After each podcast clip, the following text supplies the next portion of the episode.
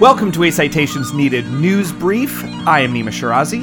I'm Adam Johnson. We do these news briefs in between our regularly scheduled episode, and thank you for joining us today. Today we're going to be talking about, I don't know, Adam, the rail strike and the Biden administration's response to this. Biden, incidentally, the so-called most pro-labor president that we've had. And we have with us on today's news brief, two illustrious guests, none better to talk to about this. We are joined by Mel Buer, researcher, educator, journalist, and an editor at The Real News Network. Mel is currently writing a book on radical media for Or Books. And we are also joined by friend of the show and frequent guest, our, I don't know, dare I say, potentially senior labor correspondent, Max Alvarez, editor-in-chief of The Real News Network, a former editor at The Chronicle Review and host of the Working People podcast. His book, The Work of Living, was published by Or Books earlier just this year. Mel and Max, thank you so much for joining us today on Citations Needed. Thanks for having us. Thanks so much for having us, guys. All right, so there's a lot to unpack here. I want to sort of begin by we're recording this on the evening of Tuesday, November 29th. So some of this may be slightly out of date, just one qualifier there. But as it stands now, can you guys give us a sense, if you could, just kind of lay the groundwork of what happened? You don't need to get into too much weeds, but sort of explain how the negotiations took place over the summer and fall, what the union members voted on, and what the Biden administration is doing in concert with both Republicans and Democrats in concert to effectively intervene in this labor dispute on behalf of management. Can you kind of lay the groundwork before we start for those who may not be familiar? Just for, I guess, the context, we can just kind of do a brief overview of what happened over the summer. How do we do this? I mean, this has been a knockdown, drag-out contract fight that's been happening over the last almost 3 years now. The rail workers have been working without a contract since 2020. Negotiations, fits and starts for the last 2 years, and then came to a head this summer when negotiations came to an impasse, and sort of the provisions of the Railway Labor Act, which govern how these contracts are implemented and what happens when you have stalemates like we had this summer, sort of kicked into place. And in terms of like the sort of boxes that were checked, a mediation board said that they could not break this stalemate. It went to the president's office, who appointed a presidential emergency board to hear both sides of this contract fight between the rail carriers of these class one freight railroads who run millions of dollars in freight every year, and 12 separate unions who all kind of fill in specific positions, both on the trains and on the railroads themselves. And they heard both sides. They put some recommendations together. The rail unions unilaterally rejected most of them. And then it came to, we almost had a rail shutdown in September.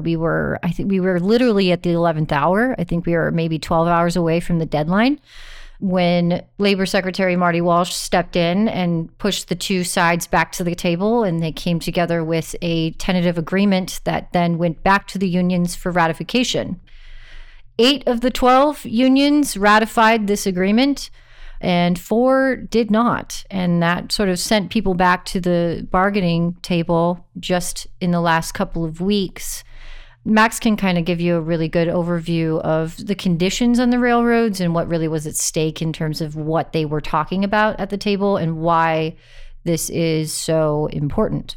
Yeah. So, I was joking with you guys before we hit the recording button that, please stop me if need be, because I feel like anyone who's heard me or Mel talk about the crisis on the nation's freight rail system, which we've been covering extensively at The Real News all year, even though mainstream media has only taken an interest in it when we are literally at the precipice of a potential rail shutdown. But every time that Mel and I have come on a show or done a live stream or anything like that, I feel like I just start, and Mel just starts like spewing a bunch of railroad facts, because there's so much context to understand here, which the corporate media does not give. And Mel and I are trying to give in, a sort of a SparkNotes version. So just to kind of pick up on what Mel was saying, the main thing that everyone listening to this needs to understand, if you don't already, is that labor relations on the railroads are not not governed by the National Labor Relations Act like most jobs are. They are, in fact, governed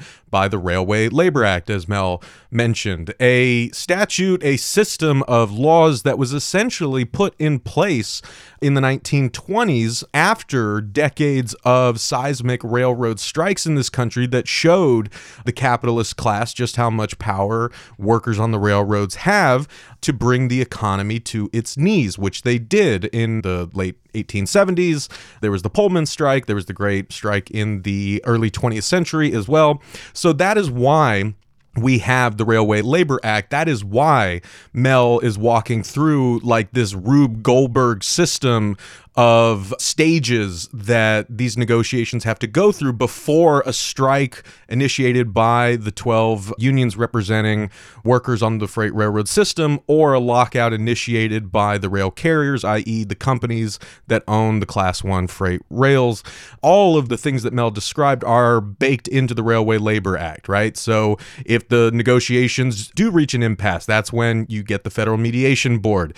The Federal Mediation Board couldn't get the two sides to agree, so it officially declared an impasse. That's when the next thing kicks in, the Presidential Emergency Board that she mentioned that Biden appointed. They assessed the two sides' proposals in the contract negotiations. They offered their recommendations for a framework for a brokered agreement in August. The rail carriers immediately, enthusiastically endorsed that report, those recommendations. So that should tell you a little bit about what was in those recommendations, and the rail unions had lots of misgivings. So that triggered a 30-day cooling-off period. There have been a lot of these quote-unquote cooling-off periods. These are also provisions baked into the Railway Labor Act that are meant to do what they sound like, get people to kind of cool off, to break the sort of built-up frustration and momentum, to try to give people a chance to come back to the bargaining table, make some concessions, yada, yada, yada. So the strike/lockout cliff that we were approaching in September was the official end of the 30-day cooling-off period after Biden's Presidential Emergency Board officially released its recommendations in August. Then, as Mel said, a number of the craft unions. Of course, we know that the railroads are a very complex system. It's not just engineers and conductors who make up the entire railroad labor force. There are a lot of different types of workers doing a lot of essential work. There are signalmen. There are machinists working in the yard, the machine yard, repairing engines and so on and stuff like that. There are dispatchers, right, who are, communicating with the folks on the train, so on and so forth. So there's a lot of different people who work on the railroads, and there is a whole sort of bizarre craft union system where you have 12 separate unions, and if any one of them in a situation like this rejects the tentative agreement and decides to go on strike, that could in effect trigger a national rail shutdown because the other unions have provisions in their contracts to not cross the picket line. So it's really a if one goes, we all go kind of thing. And that's the process that we've been in the past couple months, where unions have been taking the deal that was hashed out behind closed doors by, Secretary of Labor Marty Walsh, the rail carriers, the rail union leadership, not the rail union membership. That was in September. A number of the unions voted it down. And so there was like an extension of negotiation periods, like basically to get past the midterms. We all know what the purpose of that was, because a rail shutdown would look very bad for, Democrats going into the midterms, yada, yada, yada. So the deadline we were approaching, the December 9th deadline, would have been the end of that kind of, extended negotiation period. And now the news that everyone's talking about this week is that President Joe Biden, the quote unquote most pro-union president you're ever going to see in American history, and a railroad rider himself, and exactly frequent railroad rider Joseph Biden has come out and said, now that the unions have finally, the union membership, the rank and file, who have the final say or should have the final say on all of this, now that they have finally had their say, and a critical mass of them representing a majority of workers, of the 115,000 or so workers involved in this mess,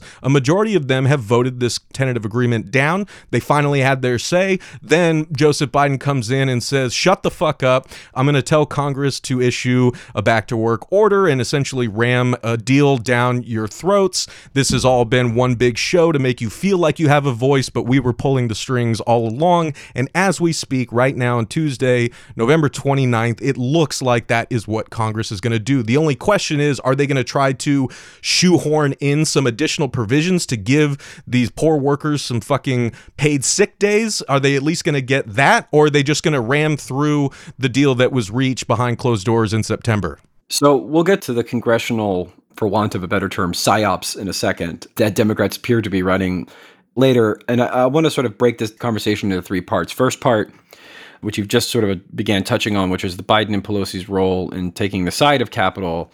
And then the second part is the media coverage of that. Now, people are almost all the headlines and all the sort of lead lines, with some exceptions like Democracy Now! And The Real News, which can be found at finer websites everywhere, are framing this as what it ought to be framed as, which is Biden, Pelosi, Democrats, and Republicans, which is, I think, what it's going to end up being, are intervening on the side of Capitol to force workers to work against the terms that they themselves voted on. Which, again, as you mentioned, why have a vote if the vote's just going to be nullified anyway, right? It's the definition of a Potemkin democracy.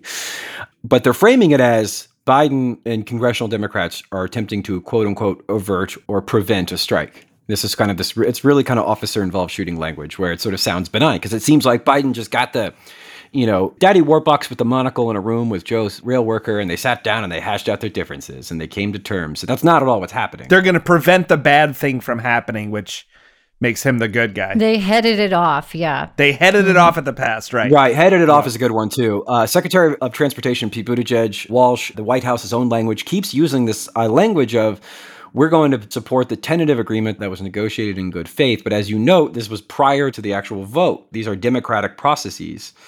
And of course, if you just sort of ignore the vote, again, why have one in the first place? And to that point, I think, Adam, let's just read some of these actual headlines so we can really talk about them. NBC News said, Biden urges Congress to pass legislation to avert nationwide rail strike. You had Reuters saying, U.S. House to vote Wednesday to block rail strike. You had The Guardian saying, quote, Congress to take up bill to avert rail strike as Biden and unions clash. Ooh, they're clashing. That's a good one. That gets back to our clashing episodes. And then, of course, you have the New York Times chiming in with, quote, congressional leaders say they will act to prevent rail strike. Now, block is slightly more accurate because it at least shows that they're preventing workers from exercising their legal sort of moral duty to withhold labor. But even that sort of has this very kind of responsibility flattening element to it, that this is actually an intervention on the side of management. Can you comment on that framing and how it's kind of all happened so fast? It seems like there isn't really a lot of pushback on this idea that this is some anodyne negotiated settlement that the union leaders agreed to. Well, I think the more accurate framing, right, is they intervened to break the strike preemptively ahead of the strike deadline. Didn't even really let them get it off the ground. Right. It's particularly interesting because, you know, media has a very short memory. And the Biden administration took a victory lap after they pushed through this tentative agreement and got both sides to agree to send it back to their membership. This was this huge win to avert the strike, the potential of a shutdown back in September. So we're seeing a lot of the same language in its framing. And of course, just like last time, as Max and I both commented on the various interviews that we did with a lot of folks who suddenly cared, it's about the sort of economic issues at play here. You know, billions of dollars will be lost. The economy will be crippled. It's also a Christmas story. It's a Christmas story. Right. Just ahead of Christmas, this is, you know, you're going to lose out on fuel and grain's going to rot in the silos and all of these things, right? It's completely devoid of the humanity behind the supply chain that keeps the supply chain running. It's completely devoid of any sort of human element about what the workforce is going through. And if it's even mentioned at all, it takes to the bottom of most of these articles to draw attention to the issues at play and the reasons why we got to this place in the first place. And it's all this deliberate framing that completely removes the human element, creates this space where the Biden administration is coming in, sliding in at the last minute to, you know, take yet another victory lap, saying, you know, we are doing this because the economy is going to be fucked. And look at us, we're saving the day. And it sucks because I sent Adam this sort of master cut of CNN coverage today. Do you want to listen to that real quick and respond to it? Yeah, I would love to. Just a warning to listeners, you're going to get very mad. Yes, this was actually put together and tweeted out by Steve Morris, senior political reporter at The Recount. Let's hear this nightmare now. A rail strike is one of the most disruptive and expensive things that can happen to an economy. A rail shutdown or strike would disrupt supply chains. A strike means food prices could skyrocket. Many experts are saying would be an economic catastrophe. That could mean a big shortage and massive price hikes. Even gas prices could increase. And it also could cost the economy $1 billion within the first week. That would cripple the economy. I'm not setting aside the concerns of your members, but are you and your members willing to stop the rails, in effect, and accept those costs to the U.S. economy? Do you believe a strike is worth it if it cripples the U.S. economy and costs up to $2 billion a day? More than $2 billion per day. Is it worth it? And on top of all of that, the holidays are right around the corner. It's a little less than a month right before Christmas here. Especially right before the holidays. President Biden warning, if that happened, it would devastate the economy if we had a strike like that. So joining me now to talk about this and a lot more is Bank of America. It's Brian Moynihan, chairman and CEO, one of the biggest banks in the world.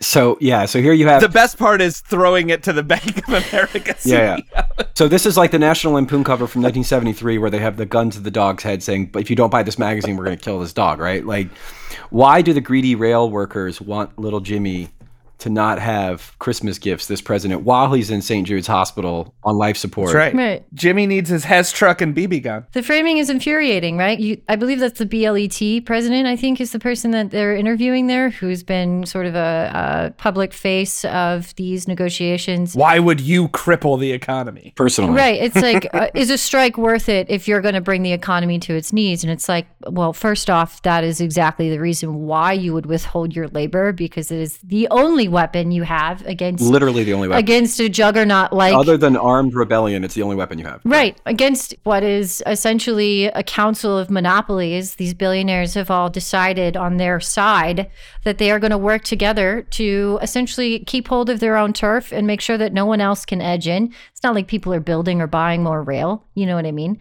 They have control of this, and this workforce is consistently being run into the ground. Have been for years. Record numbers of people are quitting because they just can't do it anymore. And it's the choice between getting cancer treatment or watching their children grow up or spending the rest of their lives or dying on the rails. They just don't want to make that choice anymore. This is the important piece here. And of course, the media, corporate media, spends its time villainizing workers who are very rightly in my DMs, in Max's DMs, in everyone else who's been talking to the rank and file in the last couple of days, feeling very betrayed by the Biden administration. And the sort of propaganda wing that is corporate media in this country are eating this shit up and just throwing it back in the worker's face constantly. It's very deliberate. Right. And it, of course, it's never incumbent upon the railroad management and billionaire owners, billionaire companies to be the ones to concede. Because the main sticking point here, one of the main sticking points, I know there are others, but the primary one that keeps coming up is this idea of paid sick leave, which sounds, because they don't have any, they have zero paid sick leave. And it sounds extremely reasonable to the average person. And the railroad companies are stubbornly sticking to their guns of saying zero paid sick leave. And again, the framing is almost never, with very rare exception, but almost never, why are these greedy corporations not just conceding on paid sick leave? Why would they destroy the economy because they want to prevent people from having paid sick leave? It's never that framing. It's why are the people seeking paid sick leave want to torpedo the economy by withholding their labor until they get the thing that they want. Mm-hmm. And that is, of course, never, ever how it's framed. It is always incumbent upon the striker to concede to their own lack of dignity and basic demands. Right. The robber barons are not seen as holding the economy hostage. No, right. Never. So, all right, I'm going to hop in here because I have a lot of thoughts. I'm very angry, and I'm going to try to focus this and hit all these points. So the thing I want to say up front, right, is that covering this story, right, covering the crisis on the railroads, as Mel and I have done at The Real News over the past year, has been a truly gross object lesson in the role that corporate media play in laundering corporate malfeasance and, in fact, helping to facilitate ongoing corporate plunder.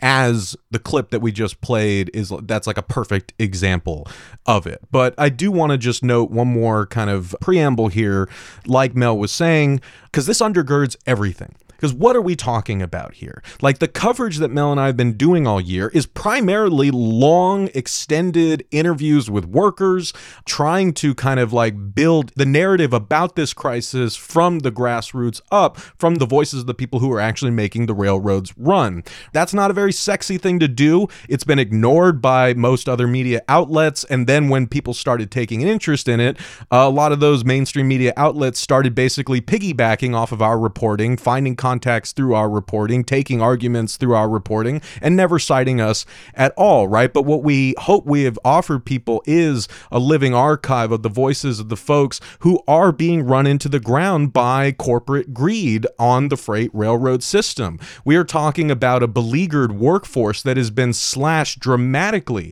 over the past 40 years. The railroads used to have over 500,000 workers working on them in 1980, and over the past 4 decades, they have slashed and burned and gutted that workforce down to around 130. And now the railroads are complaining about like a labor shortage and they can't hire enough people. Motherfucker, the rail carriers, the 7 main rail carriers have collectively laid off or furloughed or eliminated over 30% of their collective workforce since 2015 alone. This wasn't COVID. Yeah. This is a deliberate corporate policy that railroaders call the cult of the operating ratio. This is what happens when you financialize an essential infrastructural system like the railroads and turn it into just a sort of money-making scheme. And that's what people like Warren Buffett have done in spades, right? They have cut the workforce. They piled more work onto fewer workers. They've made the trains longer and more dangerous and more unwieldy with fewer people operating them, which puts all of us at risk. You see stories of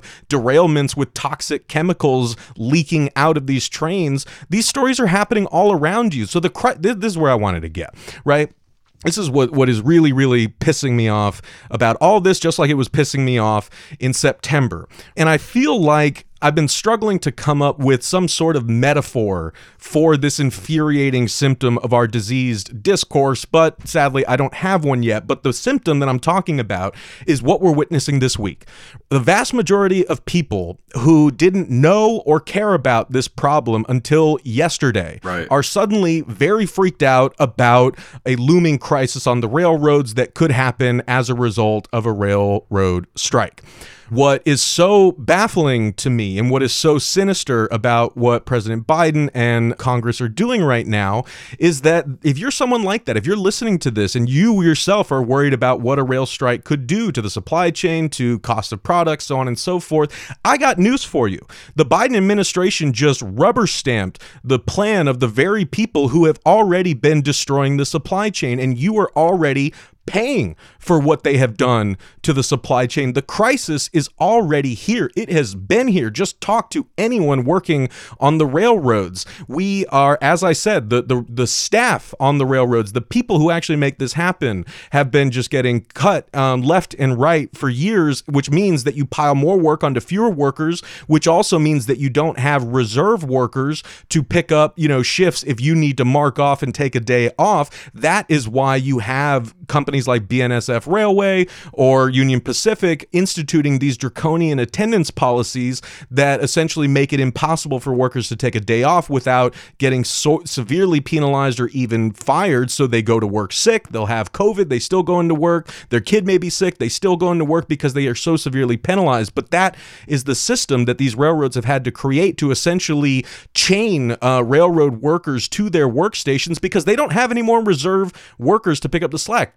They've cut them all, right? So this is a manufactured problem on the side of the rail carriers. And yet we never talk about that. We never talk about the fact that because of these policies that have, not only just dramatically slashed the workforce, but at the same time, these rail carriers, have been, like, the quality of service has been going down. They've been jacking up prices on shippers because a lot of shippers have to use rail and no one's out here building new rail lines. So again, you have like a a mousetrap business where you can just like kind of charge as much as you want because people don't have nowhere else to go. And those higher costs get pushed onto you, the consumer. And so all the while, these corporations that run the railroads are raking in record profits. We're talking billions and billions of dollars that they are bragging about on earnings calls every goddamn quarter. And yet we're looking around and talking about a crisis that could happen if railroad workers strike. And everyone, including on CNN, keeps citing this fucking, it could cost $2 billion a day, up to $2 billion a day. Listen, mira, I don't want to hear one more fucking pundit cite that, figure, unless they can even muster a guess at how much the rail carriers have cost the U.S. economy by gutting their workforce and running the remaining workers into the ground, by investing billions and billions of dollars more in stock buybacks and shareholder giveaways instead of rail maintenance, which means that you have more dangerous railroads, more derailments, so on and so forth, that they have caused by jacking up the prices on shippers, which are passed on to consumers, yada, yada, yada. So you are already paying for a crisis that is already here, and yet the greatest trick I think that that the rail carriers ever pulled is convincing the entire corporate media ecosystem that they're somehow not involved in this. And you can see that in all the coverage. This is the last thing I'll say, then I promise I'll shut up, because even in September you saw this, and you saw it now, right? It's even in that clip there was one mention of a lockout. Everything else was rail strike. What is a rail strike going to do? Same thing in September. There were a few outlets that were at least being a bit more careful of saying, like, it could be a rail strike or it could be a rail lockout. But for the most part, it's only ever talked about as if this is a labor problem, not something that the rail carriers could actually do, which they could. They could initiate a lockout. And why wouldn't they? Because if they know that triggers even a tremor in the supply chain that spooks Congress, they're going to get the result that they're getting this week, where Congress freaks out and forces a subpar deal down workers' throats. Well, they already started doing that back in September, if you remember, Max. They actually started instituting illegally ahead of time. They started slowing down their shipping and their freight. Amtrak canceled its commuter service ahead of this, right? So they already started instituting what was considered at the time a soft lockout. And Marty Walsh walks into that boardroom and says, figure this shit out. And they came out with a deal like 10 hours later, So, they hold this power. And the corporate media just runs with it every time. Yeah. So the rail workers had 100 units of dignity and material assets. And then the owners took away 50 of those units of dignity and material assets. And then the rail workers asked for 60. And then they're viewed as being greedy. They're viewed as being holding the country hostage. And this is typically how these things work, because it's always an issue of first blood. It's always an issue of responsibility. And when you make the responsibility for quote unquote shutting down the economy as incumbent upon that, labor, you necessarily get the public on the side of management, which of course is the goal. So I want to, if you, that was a wonderful explanation, guys. Thank you so much. I want to now pivot to the political response, because we try to be measured. We try to be fair. I think we've done a really good job over the last 5-6 years as a show of not saying all parties are the same or whatever. I think that kind of commentary can be fairly glib. And we try to criticize Democrats aggressively and honestly where it's needed. We try to intervene where it's needed. This seems like a case where Joe Biden is pretty cynically operating on behalf of capital to discipline labor in a pretty explicit way, in a way that is contra to the wishes of the workers, and in doing so, he has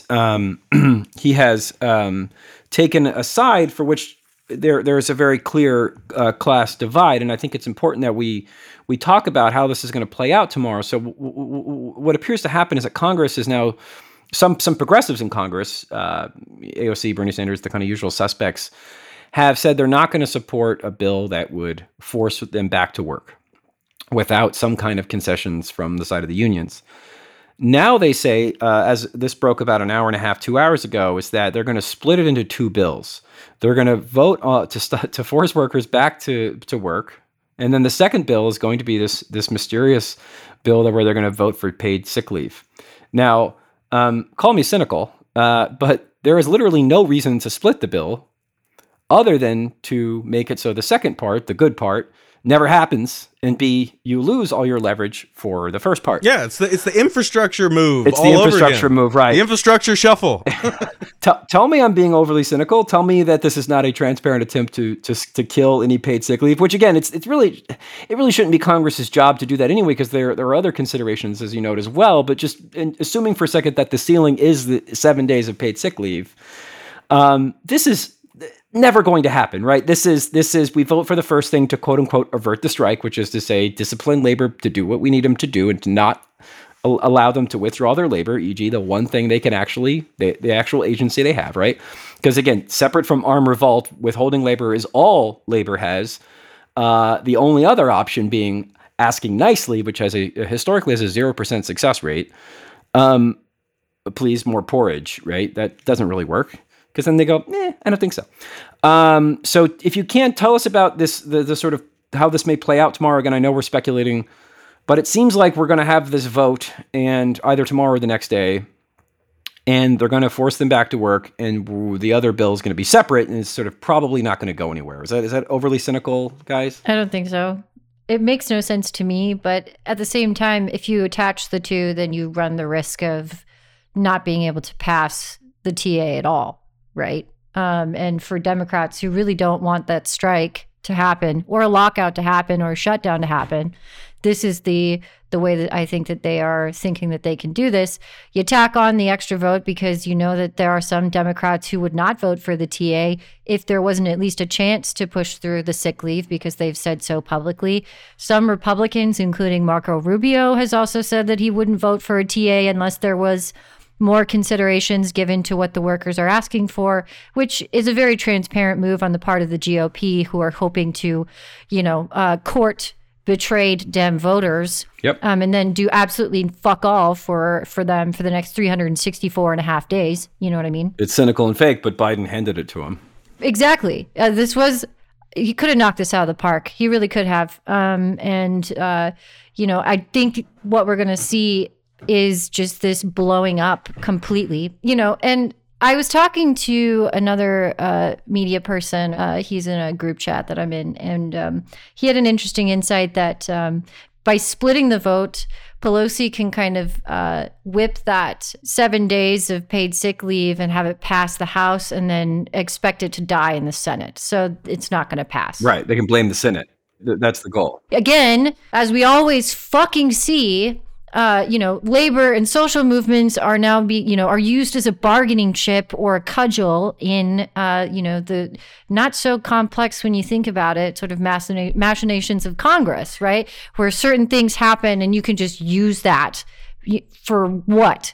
It's just, it sucks. It sucks that this is the way that it's so transparent. Because literally, why else would you split it other than to make sure it dies? Exactly. There's literally no other reason to do it other than to create a theater where Congress or members of Congress can kind of vote for it to show nominal support, but not actually have any teeth. Like, well, you don't go into negotiation taking your single piece of leverage and then say, here, please take my leverage. Now let's negotiate, motherfucker. Well, and I think it's a really important point, because I want people to consider the larger implications of this, right? I have a extended, interview segment on Breaking Points coming out this week with two Starbucks workers, where we talk about the fact that it's like, look, you may not think that Starbucks workers are quote unquote real workers because they're Gen Z, because they're women, they're queer, they're non-binary, or because they're service workers. But I guarantee you that even if you work in like a burly manly man industry, your boss is looking at what Starbucks is doing. And if they get away with their scorched earth, flagrantly breaking the law, violating workers' rights to squash this unionization effort, if they succeed in doing that, that will continue to be the playbook for every employer in this goddamn country. So if you don't care about it, you're really shooting yourself in the dick there. I'm sorry to say. So let's talk about the issue of precedent, because people have noted how there's a potential UPS strike next year, and there could be a similar effort to frame it as an infrastructure and use similar tactics, that people are worried about that this you know, again, Mr. the greatest labor president ever, is that, this could have ramifications for other parts of the labor sector as well. Well, and especially when it comes to infrastructure, or when it comes to other workers whose who labor relations for whom are governed by the Railway Labor Act, right? This is like also like we talked about like airline workers, right? You know, falling under this purview as well, right? And that became an issue during the government shutdown a few years back, so on and so forth. But like here's the point that I was making, right? Is what I want people to understand, what I need people to understand, is that this entire drawn out process that Mel laid out in the beginning, right? Let's remember, these workers have gone without a new contract for 3 years, right? And so there's so much, I mean, there's so many other nitpicky like media criticism points that I have written down that we just don't have time to get into. But like one of those is the fact that every corporate media outlet is like, oh, this is a historic wage increase, you know, for these workers of like over 20%.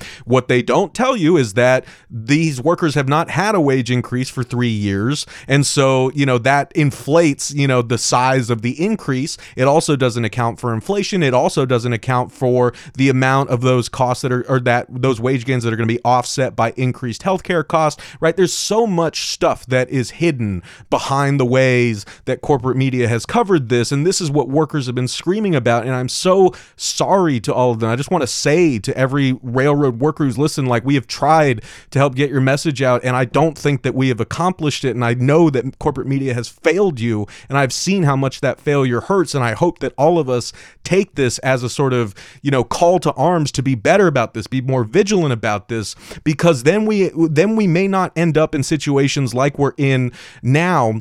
Because the long roundabout point that I'm getting to is that the rail carriers were always banking on this result.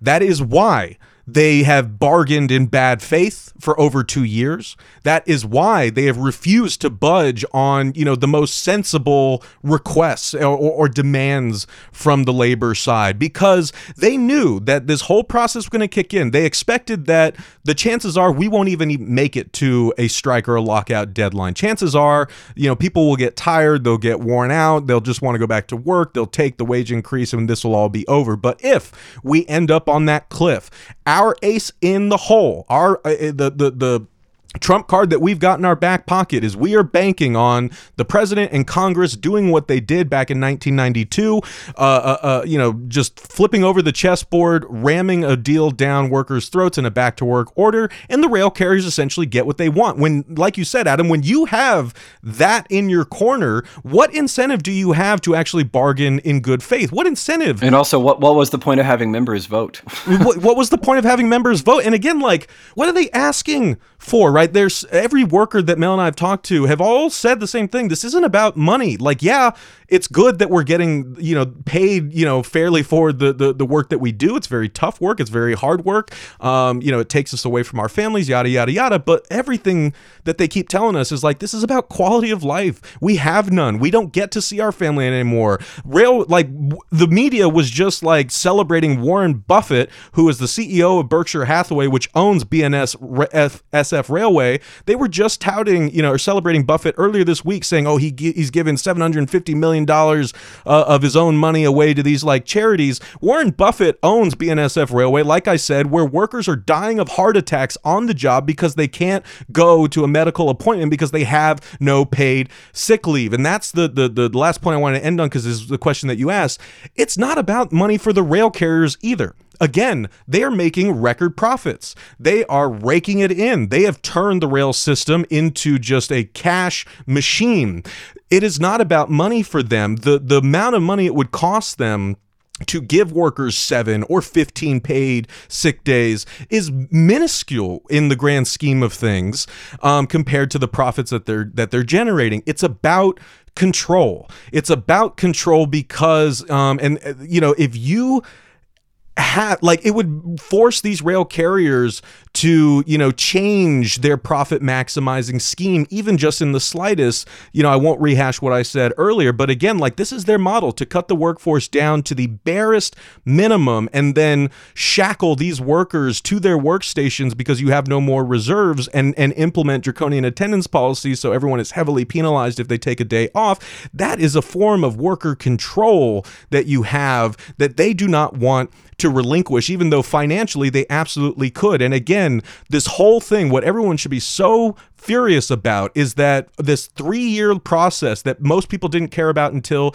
yesterday has been undergirded by that sense from the rail carriers that they have the Biden administration, or any administration. This isn't just Democrats or Republicans. Republicans would do the same goddamn thing. It was Republican senators, I believe, in September who were the ones saying, we need to force these workers back to work. And Biden, to his credit, actually like tried to get Marty Walsh and Buttigieg and everyone to like come up with a better deal. Republicans were ready to sell workers out then. So I don't buy any of this bullshit that the Republicans are the class of the working man. Like, this is a bipartisan tradition, the demolition of the rail system at the behest of, you know, the greedy corporate oligarchs who own them. That has been aided and abetted by Democrats and Republicans for decades. And so it's a really dismal situation. And this is very much about sending a message to airline workers, to other infrastructure, quote unquote, infrastructure workers, to the Postal Service, right? There seems like there's very much like, here's the line, you can't cross this line, because once you do, it's a slippery slope. Because again, they see what's happening in Amazon, they see what's happening in Starbucks, and they see what's happening in Apple stores. Like there is a movement that needs to have its legs chopped off. They need to be taken down a notch. And they know that they have an ally in the Biden administration. They do. Yeah. Well, and the Biden administration, because, well, it's, you know, it's the party of Democrats. They punted back in September because they needed to get past midterm elections. And they need labor. One thing that's really notable here is that the Biden administration was noticeably quiet in the run up to the end of the last cooling off period. They really didn't have any, you know, much to say beyond, we leave this up to the folks negotiating, you know, we trust that they will come to an agreement, let's hope they do. It was very neutral language from the Biden administration, if I'm remembering correctly. They really didn't say anything. It wasn't until the last, you know, literally down to the wire, last 12, 24 hours or so, that they were pushing Marty Walsh into those boardrooms and trying to find a way to get these two sides to come to some sort of agreement, because it was politically a total powder keg at the time, right?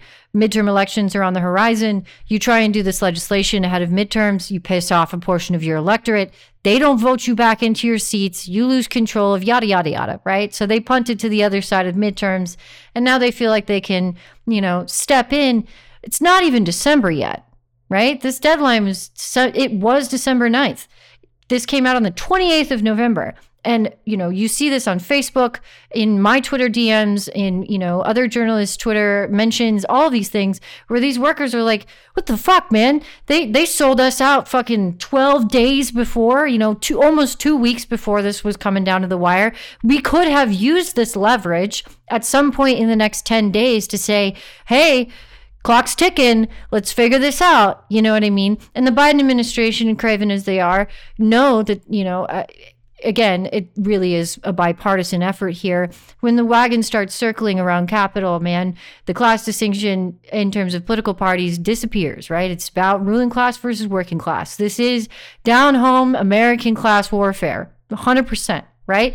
And the sort of political, you know, power plays that are happening now in Congress are just transparent as fuck. And, you know, I don't think that very many in terms of rank and filers are looking at this and saying anything other than what it is.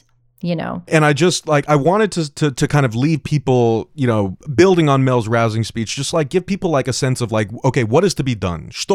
Right? You know, what do we do now when this is what we're up against? Because yeah, what Mel and I are hearing is people are very demoralized. They feel very betrayed. We can't just let that all evaporate into nothing, into apathy, into resignation. We have to assess the situation for what it is, and we need to act accordingly. And what I would say to Adam's point, you know, about about like needing to kind of, you know, be sober and fair about, you know, who we're criticizing here. I already said, like, I don't buy any goddamn Republican would do anything different. In fact, I know they would do worse. I already have low expectations for Republicans. That's the Democrats' problem, right? People have just a slightly higher expectation and they still manage to let us down. But I would say to anyone who is genuinely like concerned about the Democrats retaining like governmental power now and in the future, right? They are demolishing the faith that, you know, workers in the labor movement have in them. And that's a serious crisis, because this is also something I hear not just on the railroads. Like, you know, the reason that so many workers, unionized and non-unionized, have just lost faith entirely in the Democrats is because this is par for the course. I know that there are people out there, even smart people, who are saying like, okay, yeah, this is bad, but, you know, we still got to acknowledge that Biden is the most pro-union president in blah, blah, blah, blah, blah, whatever. What I want you to understand is that unions, you know, union members and workers remember shit, right? They have a long memory. They know that Obama campaigned on passing the Employee Free Choice Act, and then he immediately reneged on that when they got him in to office, right? They remember how Obama did nothing and sat on his goddamn hands while Scott Walker in Wisconsin was taking a battering ram to Wisconsin public sector workers and ramming through Act 10 and turning Wisconsin into a right-to-work state a few years later. The Democrats did nothing at the national level to stop that. The PRO Act has just been sitting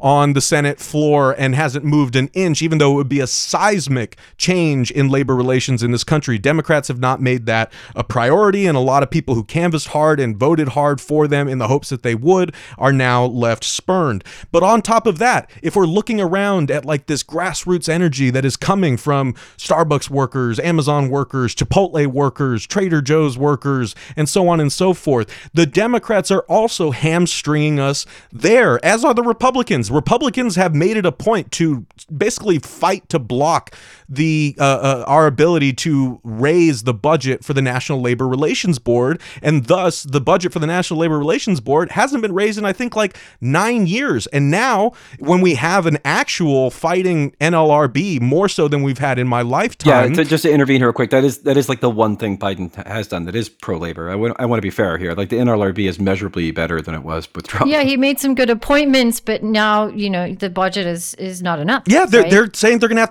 to furlough people because they can't keep up with all the unfair labor practice charges and all the new union election filings. So, like, yeah, it's great that we've got a Abruzzo in there. Now they need the people to actually do their job. So there are things that people can fight for. I'm the editor-in-chief of a nonprofit. I can't tell people what to fight for or what not, but these are clear ways that, you know, we can assess the situation and that Democrats could actually, you know, make good on their promises if they cared as much as they said they do on the campaign trail. Well, and just had the thought here, the phrase, you know, if we give them an inch, they'll take a mile, goes both ways, right? Clearly, the labor movement currently, as it stands, with, you know, the highest amount of successful union elections and unprecedented levels of grassroots labor organizing in sectors that generally haven't had unions, like with Amazon, like with Starbucks, right? Has the capitalist class running scared, right?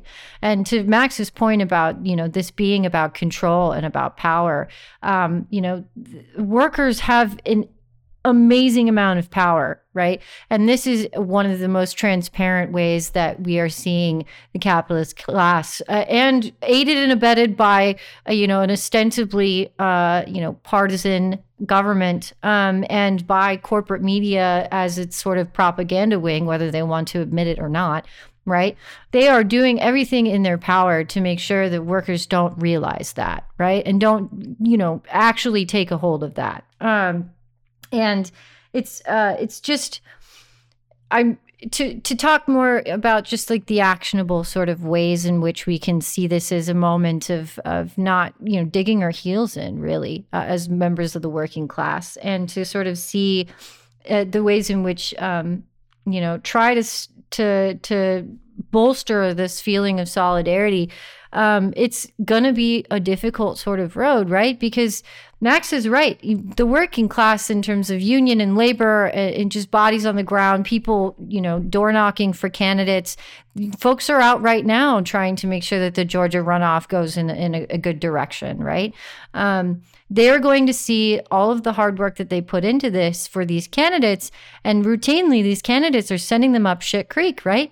Eventually, they're just going to stop even caring about it. Right. Well, that's what makes the splitting the bill so cynical, because it provides this kind of, you know, you can technically say, I voted for this. But if you're not willing to use it as leverage, then what the fuck is the vote mean? It's totally symbolic, because it's not going to pass. Yeah, and just to kind of hammer the point home about the fact that this is not about money, right? This is like so much. I think of the framework that we've seen from obviously the corporations, but also from the media, certain politicians talking about this issue. When it even rises to that level, but is, oh, well, there are all these increased costs, right? There are all these increased costs, which is why we need to negotiate. We need to do this. We need to do that. Paid sick leave is going to, devastate whatever kind of profits, these companies are making. And Max, you referenced this earlier. There are publicly available earnings calls from the CEOs of these companies, across all industries, but you can literally read this shit. And, so for example, just this past October, just about a month ago, Jennifer Hammond, the executive vice president and CFO of Union Pacific, said on the earnings calls, meaning like for shareholders to know that they're making money, that despite labor cost increases this past year of $114 million for Union Pacific, right? Ooh, that's a big number, $114 million.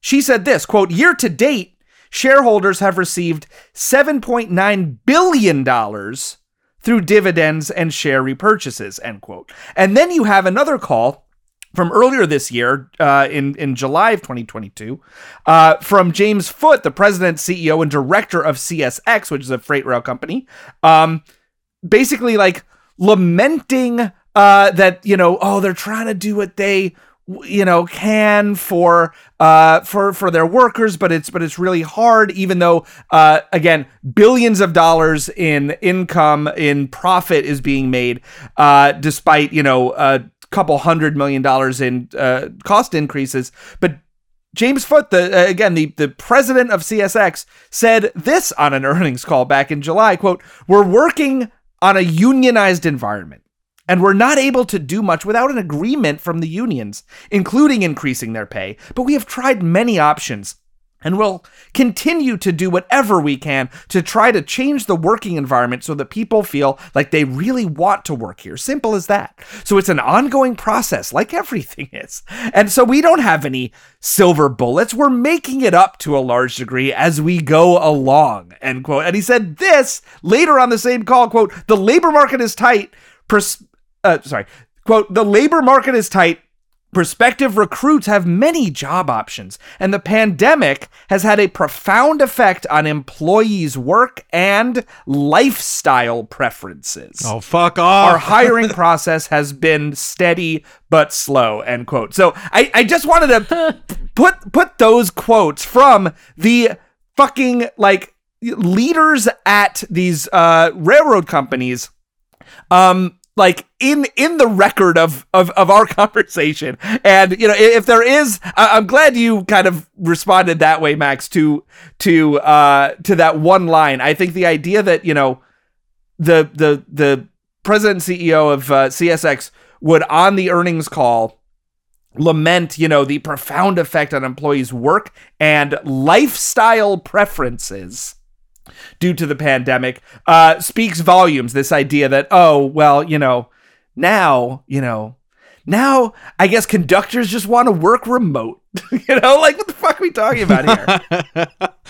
And it's, you should, people listening, I hope that you were as angry as we are, and I hope that we've at least been coherent through our rage, but this is such an infuriating situation for the reasons you just pointed out, Nima. Union Pacific in 2021 had its most profitable year ever. And it cites increasing fees, right? Again, I mentioned that these freight rail carriers they're not competitive. They have an oligopolistic, non-competitive cartel where the 7 different major rail carriers have like their territory on the rail lines. No one's building new rail lines to compete with them, so they can just keep jacking up fees and on shippers and so on and so forth. That's partially where their profits are coming from. The other part is from, quote unquote cutting operating ratio. That's what we've been talking about now.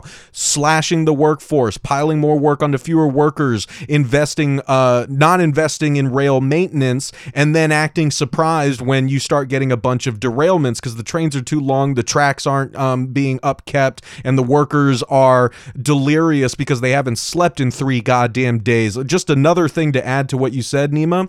Surface Transportation Board Chairman Martin Oberman has estimated that since 2010, the Class 1 rail carriers have spent $46 billion more on stock buybacks and shareholder dividends than they have spent investing in railroad maintenance. And all of us are at hazard because of this. I beg people, go listen to the workers that Mel and I have talked to at The Real News on my podcast, Working People. Listen to the pain and frustration in their voice. These are the people who are being run into the ground, and it's the rail carriers who have been causing this crisis through their greedy practices. And now everyone is talking about how we, quote unquote, averted a rail strike. We didn't avert shit. Workers just had their strike preemptively broken by POTUS. And all the while, the crisis that is already here and the people who have been, at the wheel driving that crisis through their greedy practices just got a big thumbs up from the government saying, keep doing what you're doing. Doesn't matter what happens to the workers. And that is bad news for workers and all of us. Well, I think that is an excellent place to leave it. Thank you, Mel and Max, for joining us on this Real News Network Citations Needed crossover event to discuss clearly the most pro-Pinkerton president of late. And, if anything else, I think what's going on right now really makes singing I've Been Working on the Railroad All the Live Long Day sound a lot more sinister than just a childhood song. So thank you again. We've been joined by Mel Buer, researcher, educator, journalist, and editor at The Real News Network. Mel is currently writing a book on radical media for Or Books. And we have also been joined by Max Alvarez, editor-in-chief of The Real News Network, former editor of The Chronicle Review, and host of the Working People podcast. His book, The Work of Living, was published by Or Books earlier this year.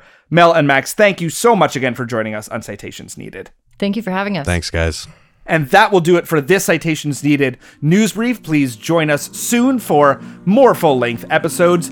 But until then, you can follow us on Twitter at CitationsPod, Facebook Citations Needed, and if you are so inclined, become a supporter of the show through patreon.com/citationsneeded. All your support through Patreon is so incredibly appreciated, as we are 100% listener funded. But that will do it for this news brief. We will catch you on the next full-length episode soon. But until then, I am Nima Shirazi. I'm Adam Johnson. Thank you again for listening to Citations Needed. Our senior producer is Florence Burrow-Adams.